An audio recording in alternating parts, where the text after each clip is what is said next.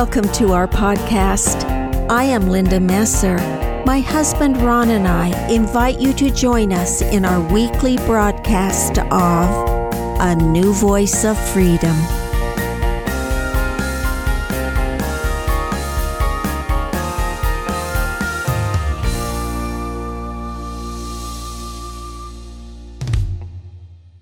Welcome to season three of A New Voice of Freedom. The podcasts are taken from the four volumes In Defense of Christianity, written by Ronald Keith Messer.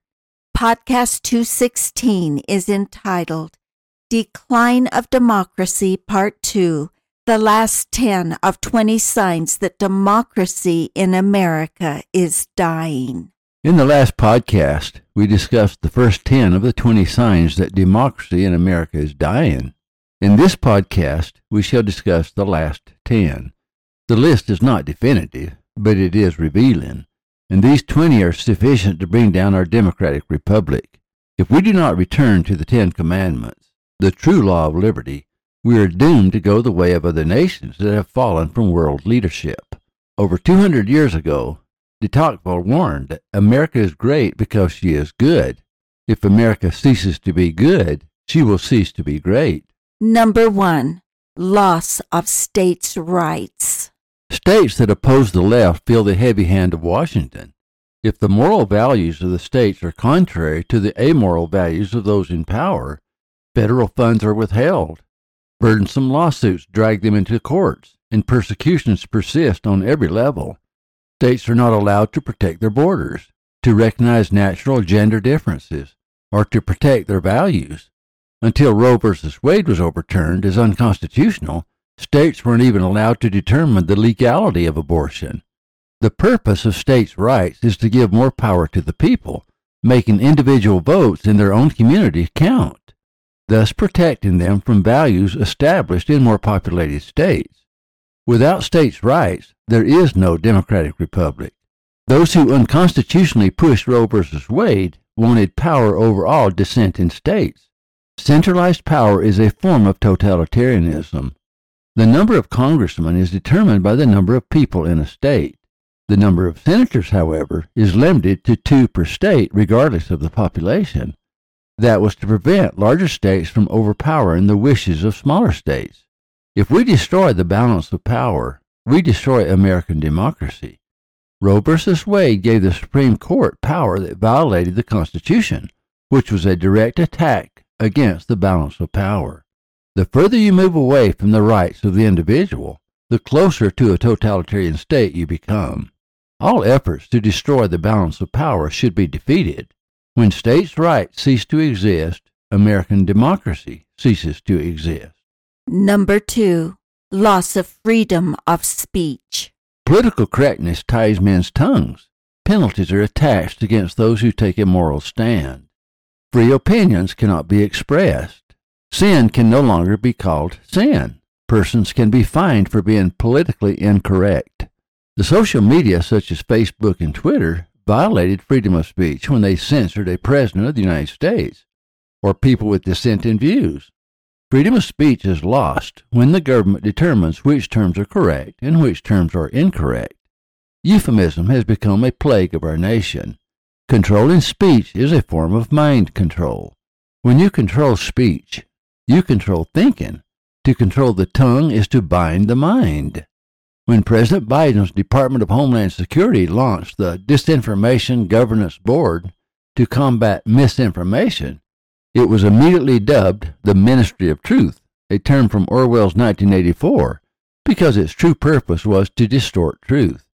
The Obama administration spent millions of dollars changing the language of government documents, particularly censoring words which referred to terrorist acts. They preferred terms such as workplace violence. Number three, loss of freedom of religion. Christian rights are trampled on. In some instances, sermons have been monitored. The Ten Commandments are removed from courthouses, prayers removed from schools. The Bible is removed from public places. Religious symbols and practices are suppressed on government property. Regardless of religious beliefs, some medical professionals have been forced to perform abortions or other questionable medical practices, even if it violates their conscience. Forced euthanasia could logically follow. One can even imagine a future government which enforces censoring of the Holy Bible. If individuals in a business refuse special requests on moral grounds, they can be sued and their businesses shut down. If the trend continues, all religions will lose tax exemptions. The tax exemptions will be exclusive rights of those in power to be used as bribes by the New World Order to control its membership. Number four, loss of freedom of the press. The mainstream media suppresses news that denigrates the liberals and distorts the news that favors their enemies. What others could not take from them, they gave up willingly.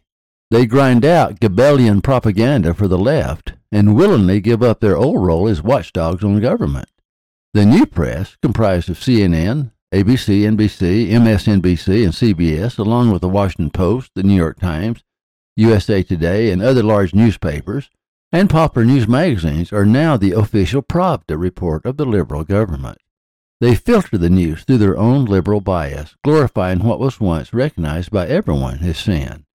All media is 95% opinion, judgment, propaganda, and personal bias. The selected facts given are often distorted, slanted, and marginalized.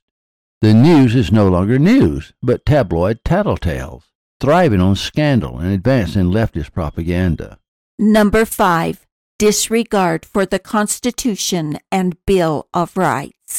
The liberal president is allowed, through executive order, to bypass Congress, to ignore the Constitution, to modify the Bill of Rights, and to generally disregard the law. Supreme Court justices are chosen for their politics, not for their wisdom or their knowledge of the Constitution. Rights are given to one group, but denied to another, and the Bill of Rights eviscerated by language. Number six, control of language and perversion of history. History is rewritten to fit the agenda of the left and to satisfy political correctness. Facts are ignored as history is re engineered to confirm popular opinions and to vilify conservative values. Even words such as terrorism are removed from documents to avoid offending terrorists. The term illegal immigrants is replaced with the oxymoron undocumented citizens to avoid offending those who crossed our borders illegally. All abortion is referred to as health care. Millions of dollars are spent, Orwellian style, on rewriting old documents that contain politically incorrect language. Newspeak is the official language of the government. Number seven, tribalism. Never has America been so divided. Tribalism takes many forms. LGBTQ plus community, women, blacks, students, illegal immigrants, the poor, the uneducated, the entitled, the unions, the environmentalists, it is the left who cries homophobic, misogyny, sexism, racism, global warming, exploitation by the rich whenever anyone disagrees with their agenda. Critical race theory is taught in schools. Whites are called fascists, extremists, domestic terrorists, and white supremacists. They use the same tactics as the Marxists who pitted the working class against the landed class.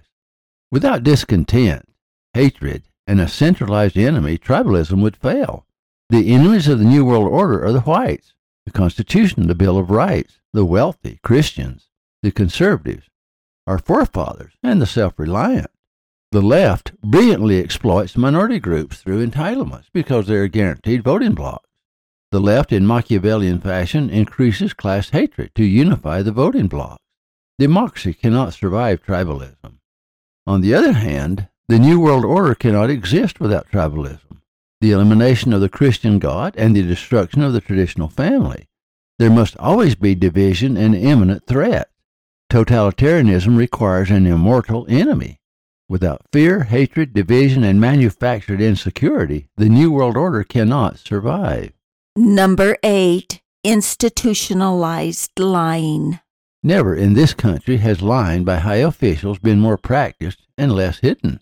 Lying is so common, the public assumes lying among its political leaders as a matter of course. The tragedy is that lying is acceptable if you are on the right side of the line.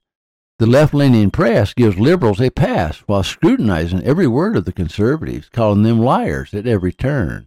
No democracy can endure when those in the executive branch or the legislative branch conduct their business in secret while lying to those whom they serve. The so called Affordable Health Care Act the most expensive government program our nation has ever faced, was passed based on a notorious lie. Nothing excuses lying. Lying to the public should be a cause of impeachment. When that which goes on behind closed doors is hidden from the public through lies, then democracy exists in name only. Without truth, there can be no democracy, no matter what it is called, whether democracy, socialism, fascism, Nazism. A government that hides the truth from the people is a totalitarian state. It is a form of treason when the president or senator or congressman or any other public official lies to the people to fraudulently win their votes. When lying is acceptable, nothing is secure. Number nine, turning away from God. Once upon a time, Americans were comfortable with phrases such as, In God we trust, one nation under God. We hold these truths to be self evident that all men are created equal, that they are endowed by their Creator with certain unalienable rights. The Ten Commandments, once erected in front of our courthouses, are being torn down. People in court were once required to place their hand on the Bible and swear to tell the truth. Prayer was permitted in schools. Christmas celebrations were permitted on government property. The cross was a universal symbol for Christian graves. Today, atheism is on the rise, and those who believe in God are mocked in our universities. Atheism is the new state religion. Christian values are replaced with political correctness. If Americans turn away from God, if churches are forced to restrict their doctrines, if God withdraws his spirit, this nation will fall. And like the house built upon the sand, great will be the fall of it. Number 10. Open, unguarded borders and loss of sovereignty. Our borders are left open to any who want to cross, including felons, murderers, thieves, drug dealers, and terrorists. Over 2 million illegal immigrants have crossed our borders during the Biden administration. Voter ID is considered discriminatory, thus allowing voter fraud. The liberals are deliberately destroying the integrity of the voting process, as well as crowding our country with illegal immigrants. There's the constant threat of wholesale amnesty. They are allowed driver's license, and it won't be long before they are given social security numbers and allowed to vote, thus guaranteeing the left will remain in office. States are not allowed to protect their borders. Sanctuary cities are springing up to protect criminals. Tens of thousands of illegal immigrants are unleashed on unprepared states, thus increasing crime, poverty, anger, welfare, frustration, and civil unrest. Of course, there are many threats to democracy. However, the following 20, as reported in this and the previous podcast, if not corrected, will lead to the downfall of democracy in America. 1. Decline of morals. 2. Breakdown of sexual barriers and the traditional family. 3. Disregard for the sanctity of life. 4. Denial of gender roles. 5. Elitism. 6. Laws unequally enforced. 7. Loss of the balance of power. 8. Public funds used as bribes. 9. Breakdown of law and order and the rise of secrecy. 10. Extreme debt. 11. Loss of states' rights. 12. Loss of freedom of speech. 13. Loss of freedom of religion. 14. Loss of freedom of the press. 15. Disregard for the Constitution and Bill of Rights. 16. Control of language and perversion of history. 17. Tribalism. 18. Institutionalized lying. 19. Turning away from God. 20. Open, unguarded borders and loss of sovereignty.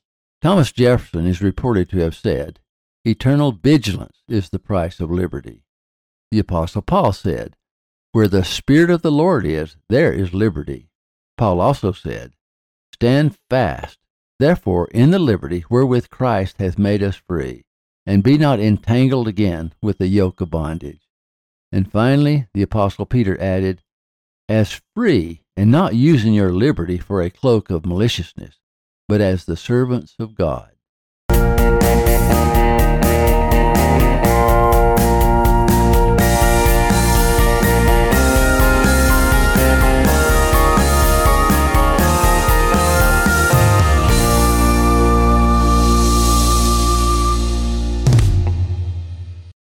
Thank you for listening. Watch for our next podcast.